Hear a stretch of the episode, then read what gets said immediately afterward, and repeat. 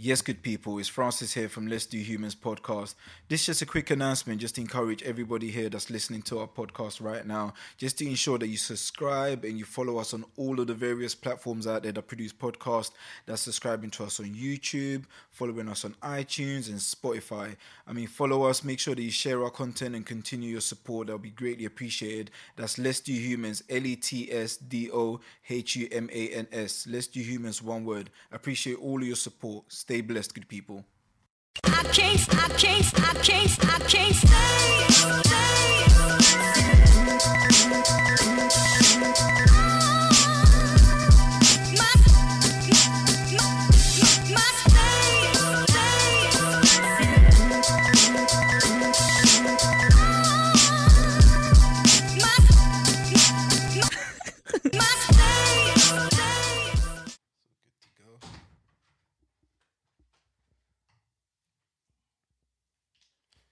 How you been finding working during the whole COVID? Oh, is it? Welcome to the club. Yeah. my um my routine is typically Monday to Wednesday working from home, and then Thursday and Friday in the office. Anyway, and so not much changed other than the fact that I had to do all week. But I think coming up to around March next March last year, I was under so much pressure. So much pressure with work. I needed the break. Um, and it's difficult sometimes when you can't take a break because everything else is still running. Yeah. And so if I took the break, I would be pulled back anyway. right? Yeah. So when the whole world shut down, that was perfect. God orchestrated it just for Just- me. just for you. Just for So, me. Michael, you deserve this, man, after all the I work you've took six in. weeks off. Yeah. It was incredible. Um, and then we ended up having one of the busiest years we've had. Oh, for real? Um, yeah. So, yeah. did did business pretty take a hit though? Like in terms of personally for you? so obviously, I have the I have the private jet charter company and the luxury car hire company. Nothing was happening with that. Mm. Yeah, In fact, with the private jets, we had more inquiries than we had we had had the previous six months. But we just couldn't. that all the African ministers trying to Yes, chop in between literally. countries? Yeah. I had people wanting to ship gold. They wanted to do all sorts of things. can imagine, yeah. We couldn't do any of that. Um, we couldn't do any of that because literally ports were closed. Yeah, yeah. right. Um, but I also have a TV distribution company. Um, so we license content to Sky Channel Five, all the big networks throughout Africa, Mnet, um, Africa Magic, ETV, all the big networks throughout Africa and the Caribbean. And obviously there are more eyeballs at home. Yeah. So um, contracts literally quadrupled. It makes sense. Yeah. That was that was nice. It, it definitely had its perks as well being in lockdown because I realized something in terms of like my my algorithm and my numbers wise when it comes to the podcast. Yes. So during the heat of the you know the pandemic, my listeners went high. Absolutely. And my, my channel was growing exponentially. But then you know it was my own fault for not fully capitalizing on that because you know I had fatigue and other Yeah. stuff that I was doing in relations to like work and, and business wise. But there was a great opportunity there for people to make things happen during this period. That's when I launched the podcast. The Yeah. podcast. Literally, um, I'd been preparing for a podcast. We are getting ready to launch in the summertime. Mm. Um, and then literally this thing happened, and we like, you know what? Let's put it out. Yeah, and so we perfect put it out. Yeah, we put it out, and it was very. It was a lot of fun. Mm. Um, it was, you know, it wasn't crazy numbers, but there were m- multiple. You know, kind of five-figure viewing figures per week, which was brilliant for a new podcast that we just launched. Um, so yeah, we had a lot of fun with that. We had a see. lo- too much fun. I had to. I had to retract. you, you seem to be glowing now. I see. I saw on your Insta you came from. You were, you were on holiday, weren't you? Recently, where was that? Miami or? I was in Cancun. Oh, amazing. Mexico. Yeah. And the reason why I asked this because I wanted to know whether it was a holiday or retreat because I saw quite a lot of people that I'm I'm aware of, quite a lot of yeah, yeah. notable like affluent y- young black Yeah, yeah, yeah, businessmen. yeah, Do you know what I mean? And it was a sight to see. So I wanted to know was Yeah. that like a purposeful thing or So- are they just your boys that you just naturally roll with? Well, naturally, I surround myself with people who are doing well, um, and typically every year, at least once or twice, we would have like a, a getaway, do a mastermind and stuff like that. So last year we were out at Mykonos.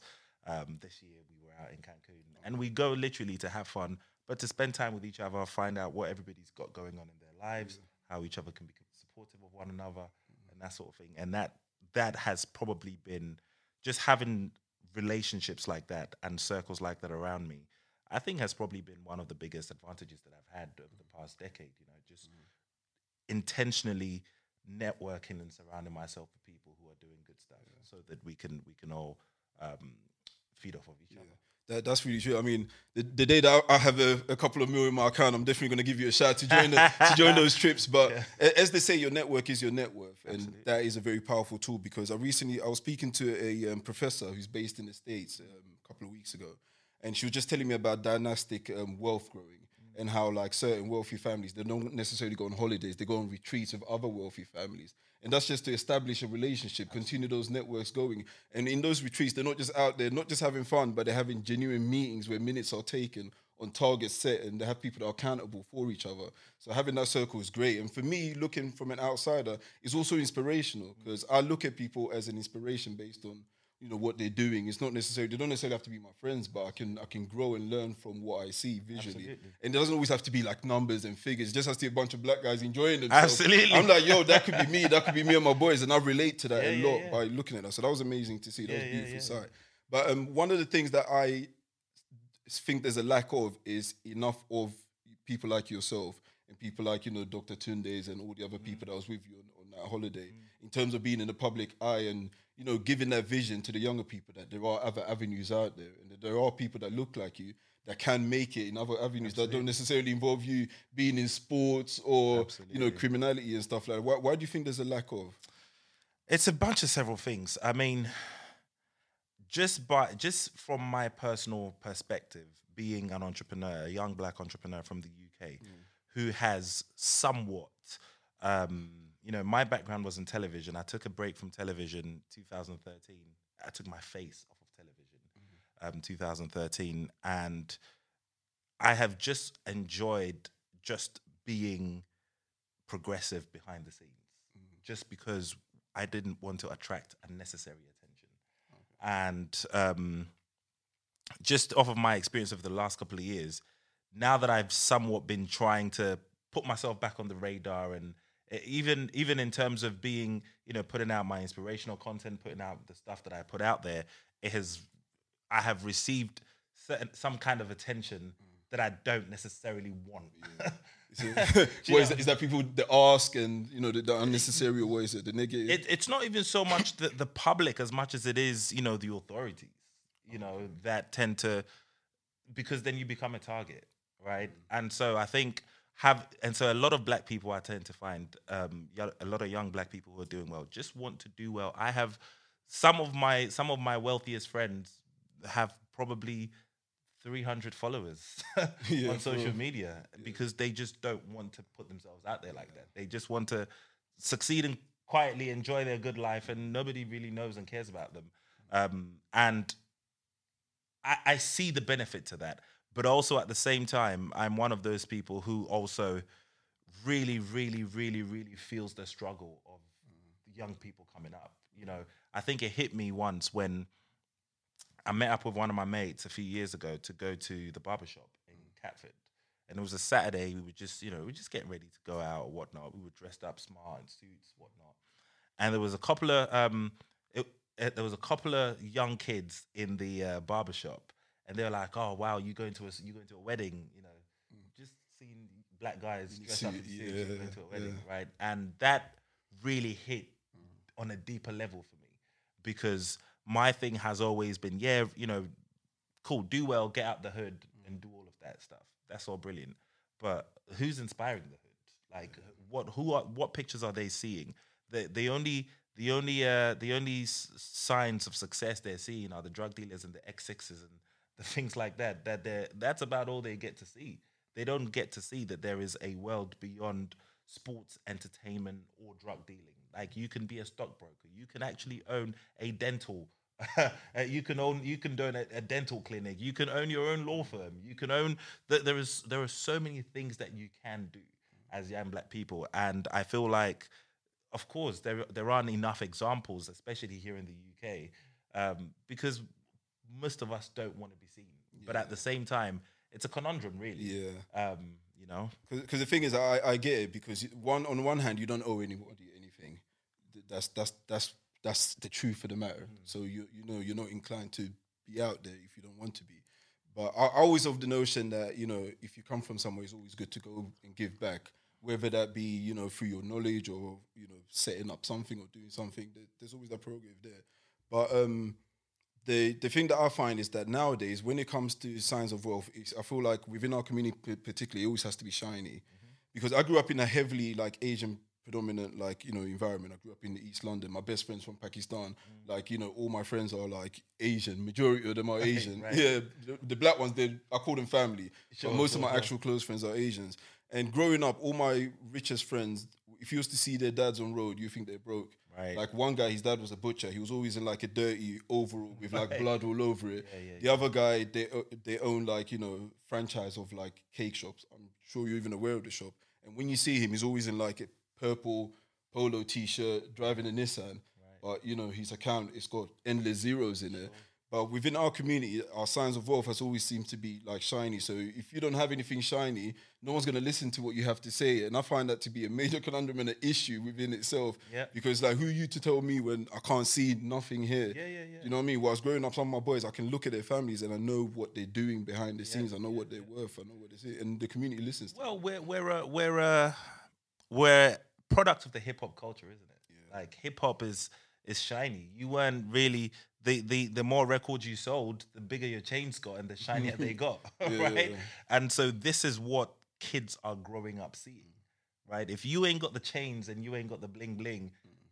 What, what did that song Jay Z and JD? They said, "If you don't bling bling, I don't want it." right? Do you know- Yeah. And and and so the, the the biggest issue that has come out of that that sort of mindset and that sort of culture is the fact that you've got people out here looking successful but aren't really being successful. They're they're trying to they're more looking for the for the spoils of wealth as opposed to actually being wealthy. And that is one of the biggest plagues to our generation. It is the fact that you've got 20, 20 21, 22, 23 year olds dating guys looking for looking for Birkin bags as a do you see what I'm Yeah, saying? yeah. Um, and it's and it's and it's a, it's a it, for me that's a that's a pandemic. No, it Do really you know is. what I'm saying? It's a it's a it's a huge it- it's going to take a re a reprogramming of our mindset really to understand that actually it's not the shiny stuff that makes you wealthy. It is the infrastructure you've got behind you. It is the safety net you've been able to create for yourself. And I look, as a young entrepreneur coming up, I fell for the same stuff. Mm. I fell for it. Listen, I, when I, when I was in my twenties and I started making my first my first bit of P, mm. you know, I was there in the Lambos and the Bentleys, and I was I was doing all of that stuff. It took me a good while to understand that actually, Mike, mm.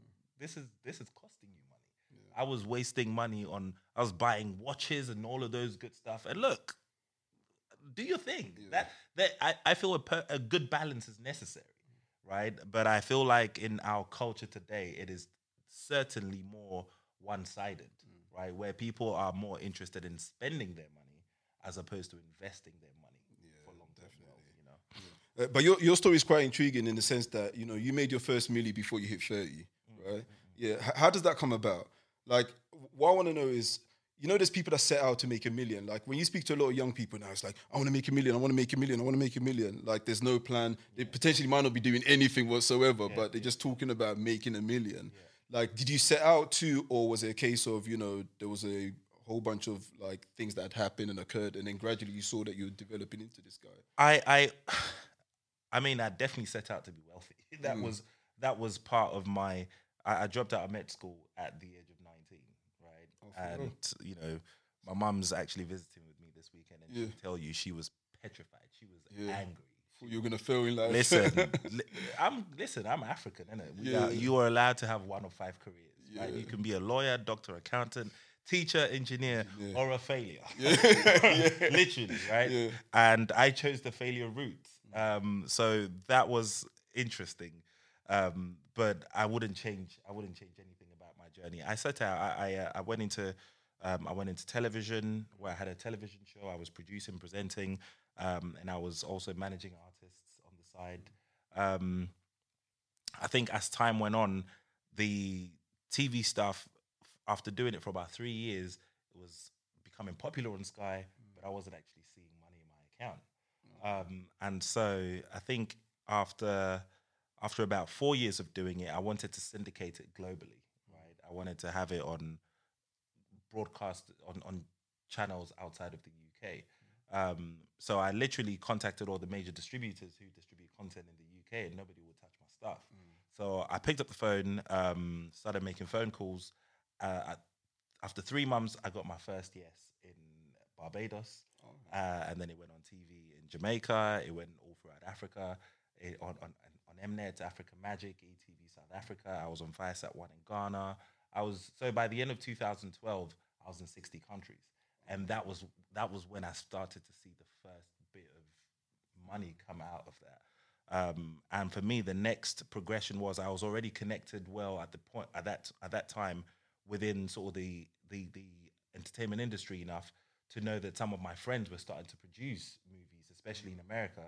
Um, and I said, listen, I've got the infrastructure, the network already for it, so I can distribute your movie for you. Um, so we started distributing movies, and then we started doing Tyler Perry content, and then before you know, Yeah. um, I'd set up inadvertently a TV distribution company, which I still have to this day, which is at the moment probably one of the biggest suppliers of black entertainment content in the world. and so, yeah, that was essentially the journey that helped grow um, quickly. Within, I think, within within three years of starting to do that, we we, we backed the first mi- the first mill in um, in sales and continued to grow from there. And then I, I just went, I started investing in other in other businesses, As, as we go, and then just kind of grow from there. That's amazing, and and that's what tends to happen. I think one one thing that I tend to find having discussions with various people is that there, there tends to be a focus on what is the business that can make me the most money, not knowing that pretty much if you look globally, everything, A- and anything, can make you money. Listen, you see what I mean? I've got I've I've got a friend who has a recycling recycling company for cooking oil. Mm. Yeah. Right. So he goes to all of these restaurants. They have all of this oils left over, and he just collects it. and they pay him a pound. Yeah, They pay him a pound per I don't know per gallon or whatever it was, whatever it is to to to get rid of their cooking oil, and he's got somebody else paying him to take the cooking oil so that they can recycle he's it. eating from both ends. And so he's both, eating from both both ends ends. it. And yeah. then a couple of years ago, he set up a factory mm. on how to recycle this into various other stuff, and he's making money from it from recycling oil. You know, I've got people who've got construction companies and people who have bin collecting companies who are all multimillionaires. You can become wealthy off of anything, really. It's just about dedicating yourself to something. Mm-hmm. That's the key. It's dedicating yourself to something. But if you dedicate yourself to anything and you follow the principles, there are principles that govern the acquisition of wealth. Mm-hmm. If you follow these principles in whatever field that you choose to apply yourself, you're likely to succeed. Yeah, because that, that's actually great to hear because w- one of the things that I find is that people that tend to chase the golden goose or the, the, the that, that product that's gonna make them the meal tend to just always chop and change. Yeah. they, they follow the tide. It's like, oh, what's popping today? Crypto. But by the time you bought crypto, you know the market is dead, Yeah. or it's like you know, or, or you don't know when to catch it because you're fro- forever like chopping and changing, not knowing that you know it's a vital principle to stick to that in which you believe in, which is amazing. What is it about you that you thought like helped you in that journey? Like, what was it about your mindset prior to you hitting it? Um, I'm a stubborn motherfucker. Yeah. I, I I just don't give up. I, I just don't give up. That's the one thing about me. Look, I have taken so many L's. I have had so many um, losses. It's funny because I I, went, I was getting a barber. Sh- I was at the barber shop last week, and somebody asked me. They were like, you know, since you kind of started making P, have you ever been broke? And I said all the time. yeah, yeah, yeah. I mean, we were just talking about else before we started. Yeah. I was I was having a conversation with one of my friends actually. I was like, listen, people will never understand there are broke millionaires. You can be a multi-millionaire worth whatever and still have seasons where you're broke because you're over over leveraged or over invested or whatever. Um, and so all of all of those all of those things happen. But I think as far as I I I, I just have a persistent nature about me. I just don't give up regardless of regardless of what it looks like, all of the signs may be there to say something isn't supposed to work out. But if I haven't, if I have the slightest inkling that it could work out, I'm holding on to this for dear life. For dear life, yeah. It's something I've noticed as well, like speaking to a lot of like, you know, wealthy people or successful um, individuals, quote unquote, is that, you know, they're very, very stubborn. That is one thing. They're extremely stubborn. And, and I learned that, uh, apart from that, I mean, I'll touch on the other stuff, but the stubborn side of things, I learned that the hard way. So one of my first like multimillionaires who I interviewed was um, Emmanuel Thomas. I think Emmanuel Thompson. He's a um, he's a black farmer, so his products are everywhere. M&S absolutely everywhere. And um, I remember him saying, you know, I need to get to his house for I don't know about eleven o'clock or something, and I got caught up in traffic. And then you know I called him just to say I might potentially be five minutes late, and he he said this interview might not be on. He goes, I gave you a specific time, and he's an elderly guy as well. So you know when you're older, he's like in his late seventies. You just say what's on your mind. He goes, I gave you a specific time. Now you're telling me you can't make that time.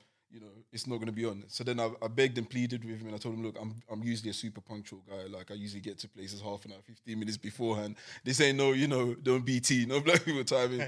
so he he allowed me to come through, and as I got there, he was extremely upset. And he goes, because I'm late, he's going to do another interview beforehand with the BBC before he goes ahead with my one. He's like, look, I'm very stubborn, and I stick to what I say, and I say what I stick to. And that's one of the key things that I've learned from speaking to people like that. And then also, that, you know, they seem to be very conscientious and like very intelligent. Like they're very self-aware. Like they know their surroundings. You know, they got sensitive spirits. They can read people and they can sense people. So it's, it's these characters that you felt was discernment is discernment is key. Discernment is key. Um, but I think that comes from well, that comes from the acquisition of the acquisition of knowledge, um, the application of knowledge, and just learning and, and growing growing as you go along. You know, because as you as you continue to as you continue on the journey, you start to see a lot of things, mm. and any wise man, as you continue to see a lot of things, when you see certain things recurring, you can almost gauge what's about to happen next.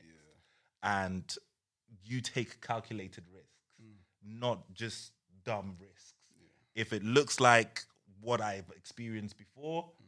I am probably going to be a little bit more cautious, right? And so discernment is, is is key. Of course, the intelligence comes as a part of it because you've got to acquire knowledge. You've actually got to know what you're doing. You've got to understand. You know, it doesn't mean you're going to under, you're, you're going to know everything about geography or, bio, or, or biology or chemistry, but about your particular chosen fields, you're going to have to be an expert. I believe in fully putting in the 10,000 hours, becoming an expert in your field, and which will highly increase your chances of being one of the best paid in said field. You know what I mean? So, so from what you're saying, it's not necessarily that it's innately built in us, so we're not necessarily born with it, but it's something that we can acquire along the way.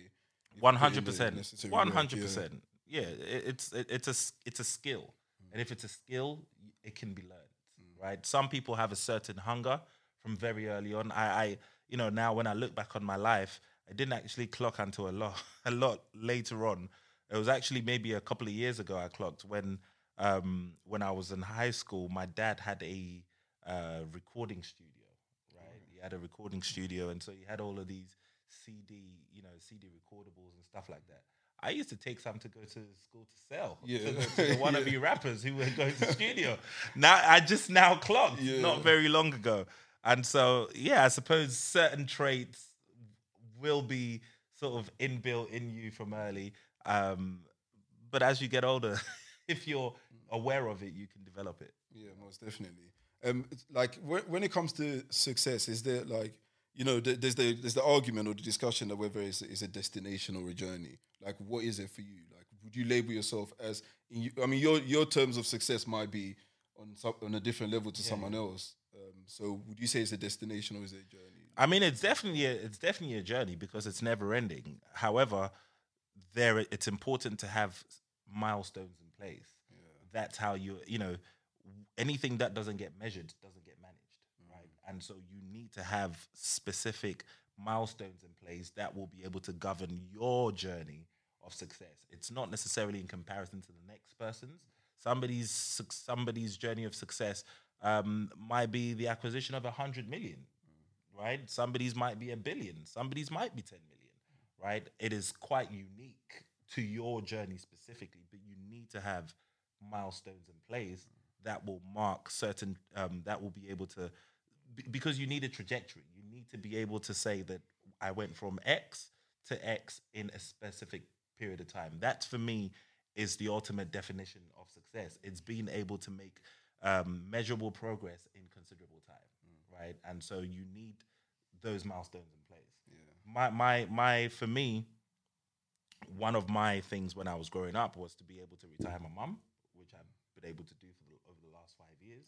You know, her full time job is to look after my daughter when my daughter is with me. You a nanny. For me, it was be able to be able to en- enjoy a certain life, get get out of where I grew up, and be into a certain environment where I'm comfortable. It was to be able to travel as and when I when I when I please. Um, it was to be able to have not to worry about my my my living. You know what I mean, and be able to look after the people who I care about around me. Um, so those were those were the, uh, the the the milestones for me when I was growing up. Until you have to set the next thing. You know, so. Yeah, de- definitely. Because the, the way that I look at success, um, personally, is like I, f- I feel currently majority of people we live in like a state of like, you know, desperation. Like you know, we're desperate to find money to pay the bills. We're desperate to find this, to do that, to do that. And you know, what uh, I spoke to someone in regards to this whole idea and the concept of like success, and and they were like the the point when they felt successful is when they didn't have to necessarily worry about their bills and taking care of their family. The rest was just a bonus, even though it came in abundance. It was like, oh wow, now I can actually breathe. Yeah. Because as humans, you know, we tend to forget that we're constantly in a state of stress. Like our minds are constantly like, you know, our bodies are always like this internally because we're we're thinking about the next. you know, since we're hunter gatherers, thinking about the next meal. Absolutely. Now we're thinking about the next, you know, Absolutely. the next meal in a different way. So it's like that moment to me is like, you know, when I'm successful, when I can breathe as a human and re- truly observe my environment. Um, you talked about the principles earlier on, like you just briefly mentioned. What do you think the core principles are? For for what success? Yes, yeah. like in terms of like the characteristics and principles required. I mean, there are so many. There's so many to go through. I Your- think your for top me, three. My your top three, my top three would 100% be the acquisition of knowledge mm. in your chosen field. It is absolutely, it is, I find it atrocious when I speak to people who say they want to do X in said field and they don't know anything about it, hmm. right? That's that's a that's a L from the beginning, right? So that's that's number one. Hmm. Um, I th- I think for me, for hard work is important. Work ethic is important. Hmm. You know, I have a lot of people who contact me who want to do work experience, who want to do X, who want to do whatever it is, and their work ethic is ridiculous. Like especially right now, we have this generation. The the cultural mindset is, yeah, I don't want to work for anybody. I don't like to be told what to do, and mm, you know that side of thing. And it is very difficult to be able to be successful if you do not know how to submit to a certain degree to authority, right? Because discipline is a huge part of success. Um, and a lot of people just don't have the, the, the work ethic that comes along with it. Um, you know, when when we when when I started out, I was doing some crazy hours and sometimes still do. You know, we were doing 14, 15 hour days and I was getting paid 250 pounds a month for it. You know what I mean? And so you have that that was like 80 hours a week. It's ridiculous, right? But but I did it quietly with no and I felt no type of way about it because I knew what I was getting out of it. It's very rare to find young people who have the same work ethic today, right? Um, so I would probably say if I had to put it if I had to put it in percentages, I'd say your knowledge accounts for probably about 20%. Your work ethic counts for about 20%. But your biggest thing for me is your environment. You know, who are you around? Who's shaping your frame of thinking? Because that will always be. It is it is when when people when people grow to success, it's never really about it's never really about how hard you're working and all of those things. Those are those are those are cool. That that that keeps that keeps the engine running. But it's about who you're around. If you're around five idiots, if you're around five men, You're the sixth. yeah, one hundred percent. You know, I believe that in the next five years, we are all going to become a hybrid of the people that the five people that we spend the most amount of time with. And if you're around some dumb, if you're around some dumb people, um, and people who don't have a solid plan for their life, chances are in five years you won't be much further than where you are right now. And so your environment is key. Um, and when I say your environment, it's not so much the area in which you live; it is who you're talking to. Who are you spending the most Shape amount of time? Absolutely. But that's that's an extremely tricky one because people find it hard to shake off friends, especially you know, especially younger people because they they're hanging around with them or they're doing sports clubs or whatever with them, and it's like, how do you go about like shaking your friends off now? or, or acquiring a new circle because that alone is difficult. I mean, I've I've managed to acquire a new set of. I mean, since I started podcasting, I've realized that my phone book is very different now. Right, right. In the sense that I, I mean, because I, I speak to various people, from professors, doctors, to even you know major criminals and business personnel. right, right. So, like, I've realized that I've got access to a lot of information and a lot of different types of people now. Um, I, I, I, there's a mathematician who I know. He's like a really high level mathematician. Does work for like the, you know, for the government and all sorts. And he, he added me to like this random group of people that talk about stuff I hardly understand, but I seem to get insight on various things now. Now this is currency in a way. If I if I you know if I maneuver myself Absolutely. correctly within this circle, and I realize that as I'm gradually changing my my I'm not changing my surroundings, but as I'm gradually getting you know in, introduced to this new pool of individuals, it's changing my mindset. It's changing the way I talk, the way I think. That is your I'm able to you know yeah. That is your surrounding. That is my surrounding, yeah, because I'm, I'm able to, you know, dissect these people's mindsets and I'm able to engage with them and take from them. Likewise, sitting here and even coming to your house today, I'm like, wow, I mean, I've already got gained something just parking up and walking to your front doorstep. you see what I mean? So it's the network is so valuable. is but how do people break out of that?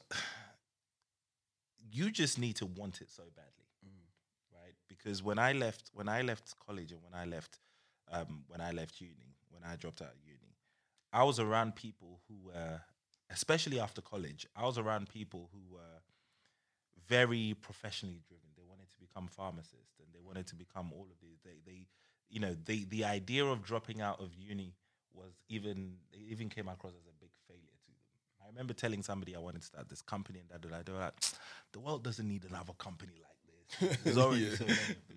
So for me, I am quite, like I said earlier, I'm quite stubborn. I'm quite militant in my approach. I dropped everybody I knew, including my girlfriend at the time. One of minute because of her mindset. because of her mindset. Yeah. One minute we, we'd been together for like two years at, the, at this point. Um, but I just woke up one day and I was like, nah, this isn't gonna run.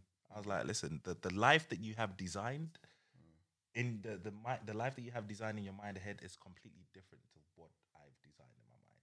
You know what I mean? Um, there's nothing wrong with what you, you're planning to do. It's just not the direction I want to go. And so it was literally like that. I changed my number, ignored everybody, and then was friendless. Yeah, right? for real. um, So and you can start fresh then. with a clean right. slate, so yeah. essentially, what I would do is I'd pick up my laptop. I'd go to I'd hotel hop. I'd go to hotels in Battersea or in Mayfair and whatnot, and I'd go and work from their their spaces. I might have, be able to afford.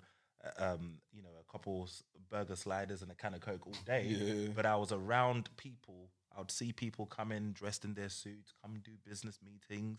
I'd see their, you know, fancy cars pull up at, you know, give it to the chauffeur, give it to the uh, valet, and do all of that stuff. And it was really, you know, growing up in Croydon, I hadn't really been exposed to that. You know, if we saw a Lamborghini or Rolls Royce on the road, it was a big deal. Yeah, yeah, yeah. But over here, there's six of them parked up. Right. It's the average car, yeah. Right. There's six of them parked up and they're sitting there laughing, doing whatever. And they would come and sit beside me and be like, is, you know, is the burger any good or whatever? We'd start making conversation. I would find out that he owns a carpet shop or they do this or they do that. And so I literally did that for a very long time. Um, and in the process, started having conversations with people, with stockbrokers, with people who in in in um, in in fields that I didn't even know existed Yeah. right? that's correct. Um, and and the more you continue to do that, you'd you'd start to find that these people are normal human beings. Number one, and actually, you might start to see where you might be able to add value to these people's lives. Um, and that's what I just done. I just went and stalked, and then and then people who I wanted to get to know, I just started stalking Standard. not in a creepy way, but I'd literally make my, I'd find out, especially with social media, I'd find out where the people that I want to get to know hang out.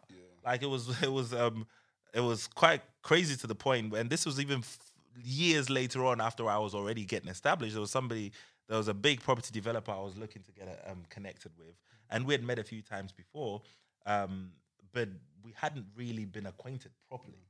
I found out where he, where he went to the gym, um, which happened to be in Milton Keynes. Mate, I booked a hotel for one night. real? And you went Woke the up the next day. I was at David Lloyd's at 6 a.m. Yeah. And he happened to be there. Well, you caught up with him. I caught up with him then. Yeah. You know, so I I'm very strategic in positioning myself and connecting with people that I want to I want to connect with.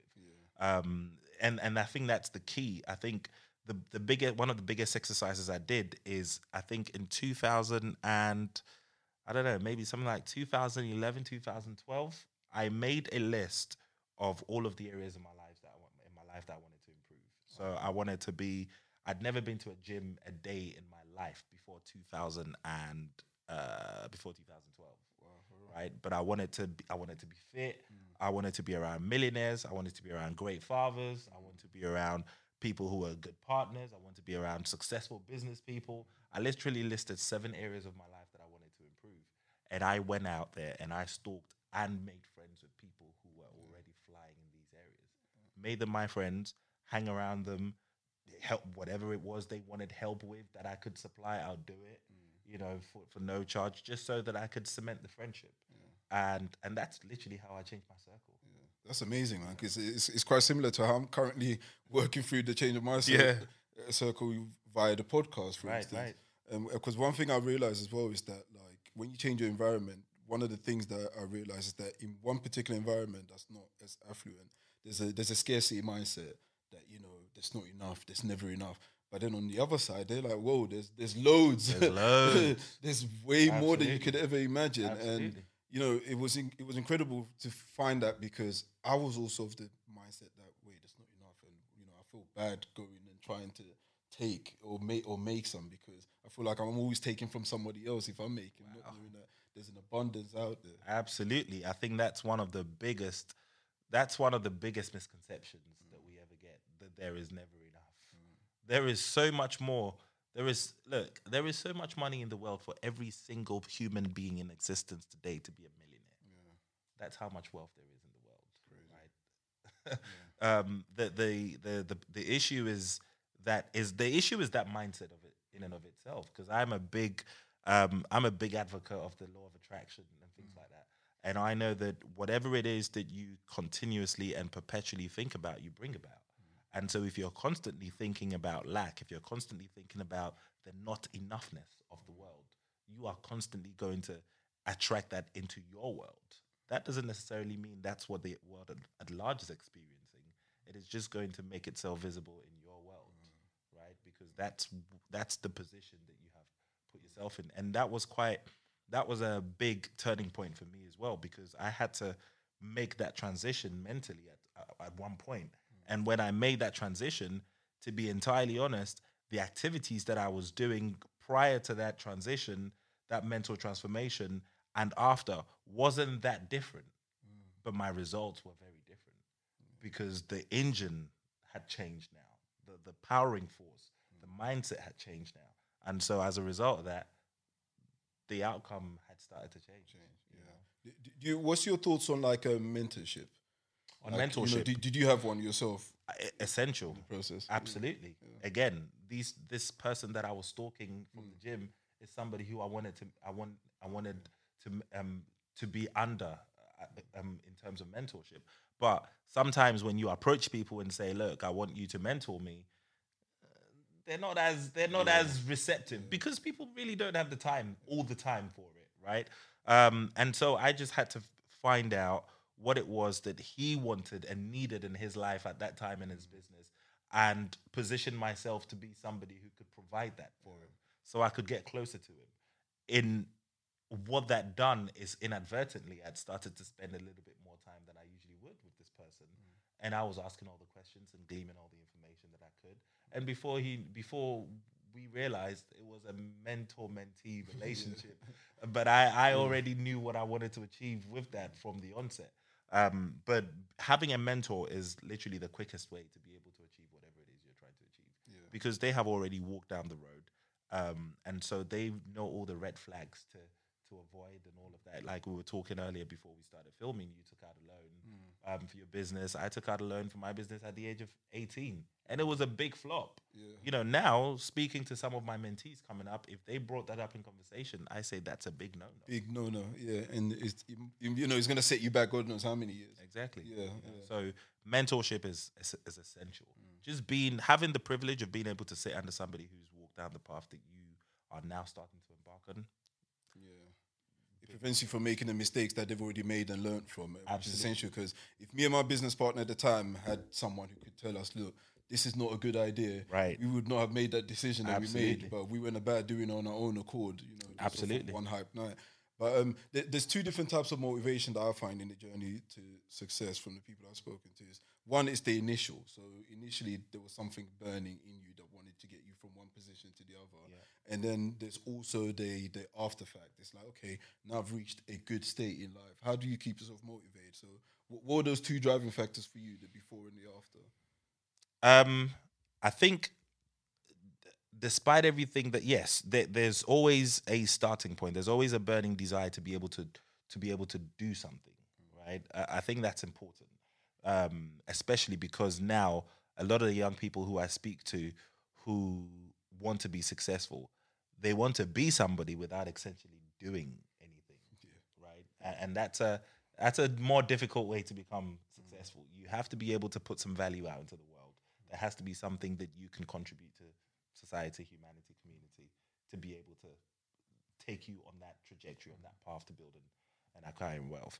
Um, and then, yes, when you do reach a certain point, th- I, I did reach a point where I was comfortable enough where I wasn't as motivated. I was just traveling, spending money, doing a lot of dumb shit. And you and you will do that Yeah, right? You you that that happens. Um, but I think that was probably because I was so from the age of probably 19 to 25, I was so focused. I, ne- I never even went to the club for the first time until I was 27 for real. right? So there was, I think, when I reached a certain point in my sort of early, tw- um, late twenties, there was so much that I hadn't had the chance to do that I just needed to get out my system. I became a dad at the age of 23, started my first business at the age of 19. I was just locked in, Yeah. right? I needed to do some dumb shit to get it out of my system. Um, and then I, I've kind of reached this point where I am around really wealthy people now, which really makes me very. Um, which makes me realize that actually it was cute what I was Yeah, you in know what comparison, Yeah, yeah. yeah, yeah. It was Yeah. Mm. cute what I was doing earlier, but there really is a next level of wealth to acquire and to be able to create an impact to be able Like to kickstart for you. To, Yeah.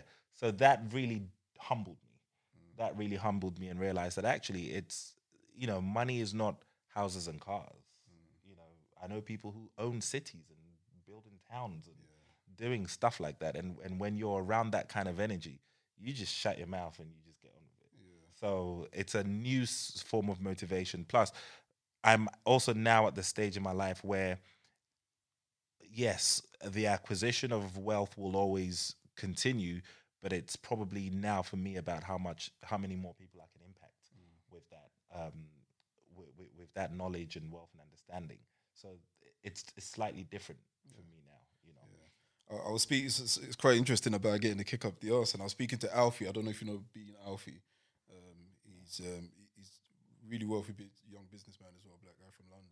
And um, he was saying that he, he reached the point where you know within his circle he thought he was the guy. Do you know what I mean? Had all the Ferraris, all the all the drip, all the jewelry, and then he started hanging around like these Arabs and stuff. And um, he- started feeling like he was poor and he was broke again.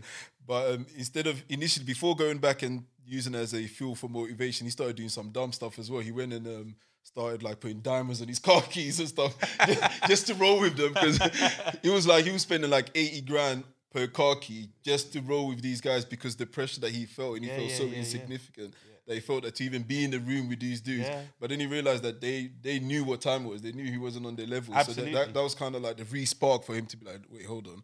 This is some dumb shit I'm doing right now. Absolutely. Like this is, you know, I should be motivated to then yeah, go, go to the next level if I truly want to go to the Yeah, next yeah, yeah. level. And that's what he did. So it's Yeah, always yeah. good to kind of level up. and and they know and they know look they know that you're not quite there yet but they see themselves in you mm. they see they recognize that they have been at that that point before where you are just on the trajectory and with a little bit of um a little bit of their influence and direction you can go on to the next onto the next level. I'm i'm the youngest in my circle. I have always been but feeling it more now. Yeah. um, but it's brilliant because these people are actually doing good shit.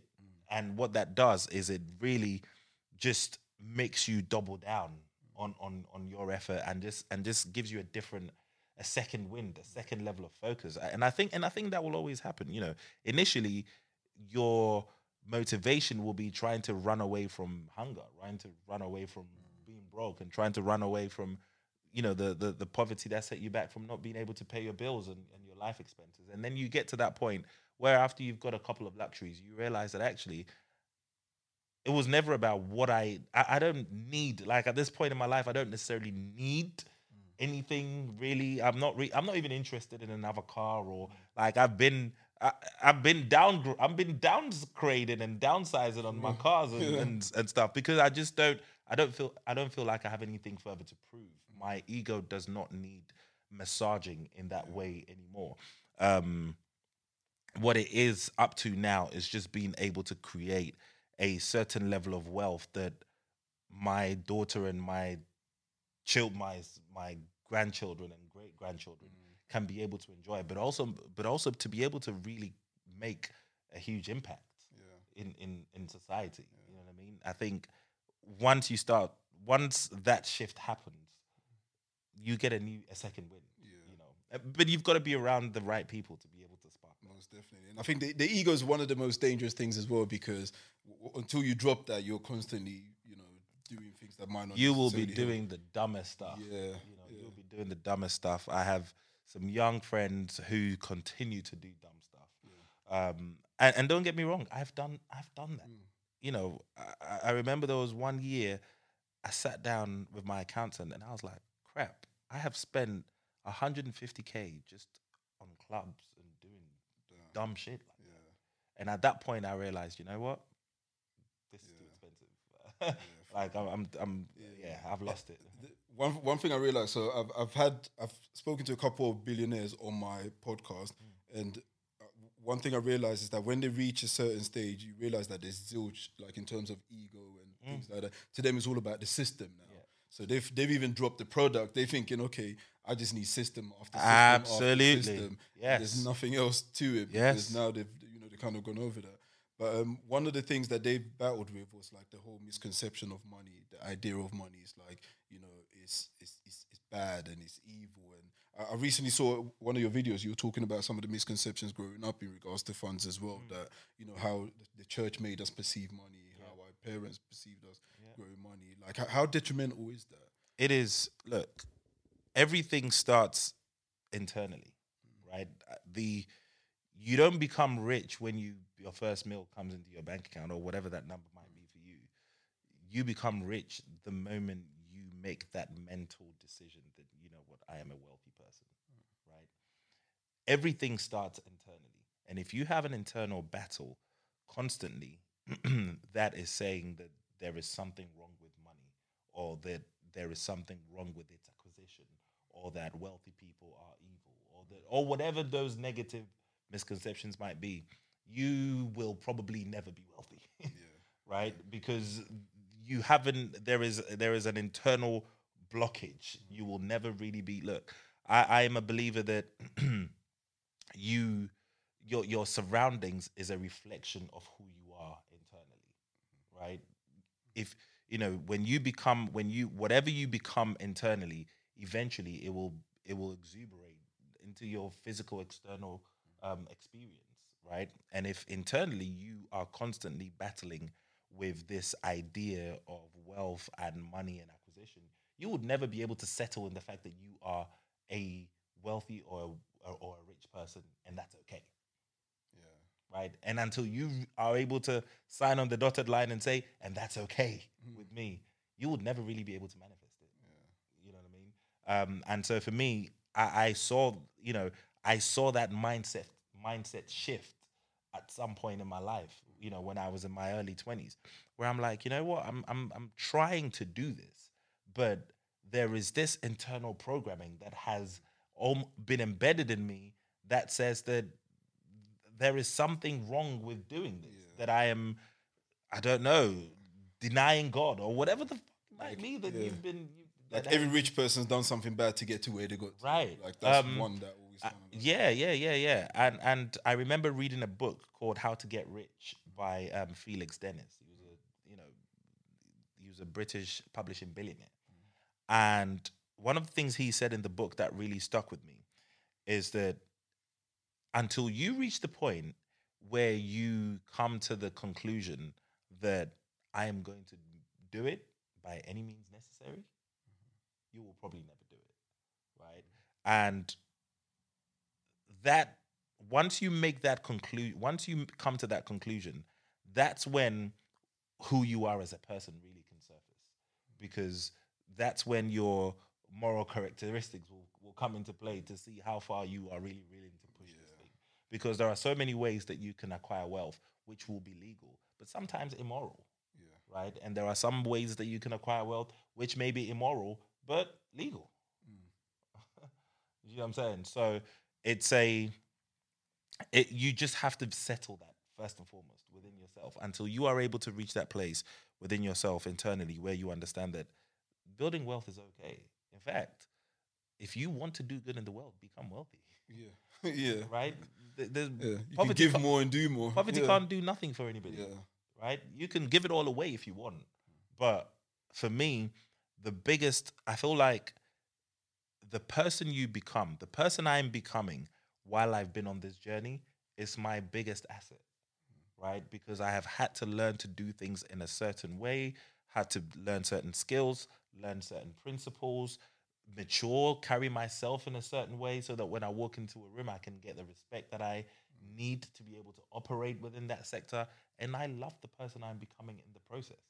You know, God forbid if I lost everything tomorrow, I have no doubt that I will be able to take it all right back because of the person I've become in the process. And so I think that's very essential um, to every to to everybody. I feel like everybody should make it their life goal to become a millionaire, not just because of the money, but because of the person that you will become in the process.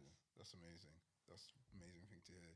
Because I think what one of the battles that I had internally was always the idea of like wealth being as in like in order for me to acquire it, I have to do something bad to someone else. Mm. And you know, when, when you deep in, when you really think about, it, you realize that these are things that be embedded in you from young. It's like you know the, the concept that you know Partially to stop you from you- from embarking on that process. from embarking on that process. Yeah, it's kind of like gatekeeping. it. It's like okay, let's let's keep the majority here working, and you know, forgetting about like what's what the potential of their Exactly. earnings are.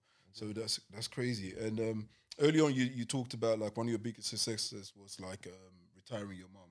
Mm. Like, what you, what's one of your biggest L's, and what did you learn from that L? Like, what would you say is the the L that really taught you the I want to kicked you up the arse, you were like, you know, I'm not gonna have this. So uh there's a few, but I'll probably I'll talk about this one because it went beyond business. Um I had just done so I've done a few quite a number of lease option properties where I have taken over, I've taken control over properties without necessarily buying it. Um, so that's essentially what lease options is. And I had a I had a lease option on a property in in Kent, which was really good. I just decided not to rent it out.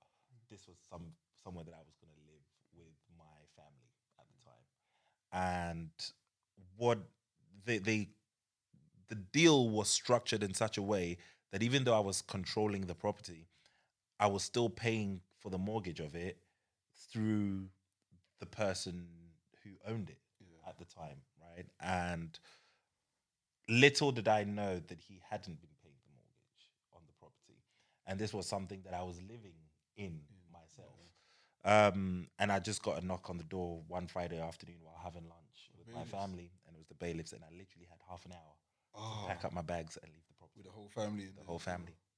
Till this day, my daughter thought we went on holiday. yeah, you're like pack up. We're going on the trip. we had we had to go and stay in a find a travel lodge or, or Premier Inn or whatever it was and stay there for six weeks while I found out as another property. But that was a humongous lesson because just when I thought everything was starting to fall into place, it was a humong. I essentially became homeless. you know what I mean? Um, you know, my mom was crying like I'd never seen before um, because we had all taken pride into this new home that we, we were enjoying. and um, yeah, that was a that was a tough one. That was a big a big lesson. That's a humbling experience. very very humbling experience. You know that regardless of where you are in life, things can change very quickly. Of course, I'm very I'm a lot more vigilant on how contracts work now, and I've got a strong legal team backing me, making sure that scenarios like that are unlikely to happen again in the future. Um, but it was a big L. It was a very big, and I, it was a property I lost money on, um, and all of that stuff. But you know, you live and you learn. You live and you learn, definitely. Like that, that's one of the lessons in life. It's like L's. L's is what is you know how you want to take it because you know most people take L's and turn them into W's. Yeah, yeah, like, yeah, You know, to me, the loss is when you give up after that. One hundred That's the thing. The moment you give up is when the One game is done. one hundred percent. Look, my I'm an I'm an African man, so I take pride in being a provider. I take pride in being able to look after my family and all of that. Business. Look, if anything happens with business and something falls apart in business, I can live with that. I can come back the next day and I can do it because I'll come home and I will relax, reset with my family, and I'll come back. Um, with this one, it was affecting my family. Yeah. So that's personal. So that, hit was home, yeah. really personal. It attacked everything that I represented as the man that I thought I, I was. Do you know what I mean? And so that was a that was a, a deep one for me to to swallow. It took a it took a little minute for me to get my head back in the game Mm. after after that one. But yeah, it it, it happens. You know what I mean? So Yeah, it's all about the bounce back. man. absolutely. Michael, appreciate that, man. Like I've, I've, I've learned a lot already. Like speaking to you in a short period of time that, that you know you've, you've given me, and I truly appreciate that. But um, as as a final giveaway, what's the what's some of the advice that you give, like you know, young up and coming entrepreneurs? Not even you know, I think I need to because I always say you know, young up coming entrepreneurs, but I don't think there's no age when it comes to entrepreneurship. Yeah, yeah, yeah, yeah. There's no young or old. So like, what advice would you give based on your experience to like entre- people that want to be entrepreneurial or just people in general that are think that they necessarily might be struggling in life and want to come out into a better place like what would you say from all the experiences that you've gained in your journey You know, I find it always. I, I, I find it funny whenever anybody asks Oh, me so that that- yeah. question because it's, a- it's such an open-ended question. is, yeah and it But- varies you know depending on the individual absolutely. well But you know, I, I feel like I feel like, especially even with this journey of entrepreneurship, right? This this even term of entrepreneurship, look, entrepreneurship is overrated, mm. right? Being a businessman is overrated. I still there are still people who are entrepreneurs who are doing well within a nine to five business company system and things like that. So my biggest takeaway is don't follow the herd. Don't follow the herd. Just because something is trending at a certain point in time doesn't mean it's the thing that you have to you have to put your your eggs your, your all your eggs into. Whatever whatever journey, whatever goals that it is that you've set for yourself, whether that is becoming something in the professional field or whether even if even if that is entrepreneurship or whatever it might be, stick to your truth. I think that's the most important thing to me. Stick to your truth, but also whatever you're going through right now, man, it doesn't last forever, man. Things change, and that's one of the that's one of the biggest things that I have learned in my life, man. Things change. I never take things overly personal in the moment because I realized that you know what, tomorrow things could be different, uh, and so keep keep hoping, keep believing, keep the faith, keep working, keep the dream alive, and listen. If you don't stop, you'll- you'll find it. You know, it's as simple as that. that's it michael truly appreciate that man Pleasure. Thank you for inviting me to your home. Thank you for coming on to the podcast. I truly appreciate it. Pleasure's mine. It's, it's been it's been a pleasure talking to you and learning from you, especially since we're both Ghanaian as well. I know, you're right? Ashanti, I by know, the way. I know. I'm Ashanti. Oh, you're. Ashanti. Yeah, say no more, man. I'm straight up Ashanti as well. So it's an absolute pleasure, and I love seeing like you know, the, you know, I love seeing my people win. I love, especially I love seeing the brothers win because to me, like whenever I see stuff like that online, it's like it brings a certain level of joy inside of me. I feel like I've won. Yes, So it's yes, like yes, you know, yes. that's what I'm Another saying. one, another one. Do you know what I mean? yeah, That's the way I see it, and. I think we need more of that. And that's why I'm, I'm always keen to speak to people like yourself because there's a sense of joy that I get seeing you win that I think you know c- should be reciprocated across the community. Because you know, if we look at it on a major scale, we are at the bottom of a lot of things. So you know, it's up to us to like you know, and it's a, it and it's a powerful thing. You know, it's a powerful thing for what it does to other people's minds mm. because everyone can believe that. Yeah, it, it's easy for me to believe that. Yeah, maybe you know it's possible. It's possible. Some people can do it. But it's something about seeing yourself in somebody else that makes it personal that actually it's possible for me. Yeah. Do you know what I mean? And that's a that's a that's a really important element in it. So yeah, I, I love to see it. Yeah. See it. Amazing, man. Thank you again, man. Appreciate, that, man.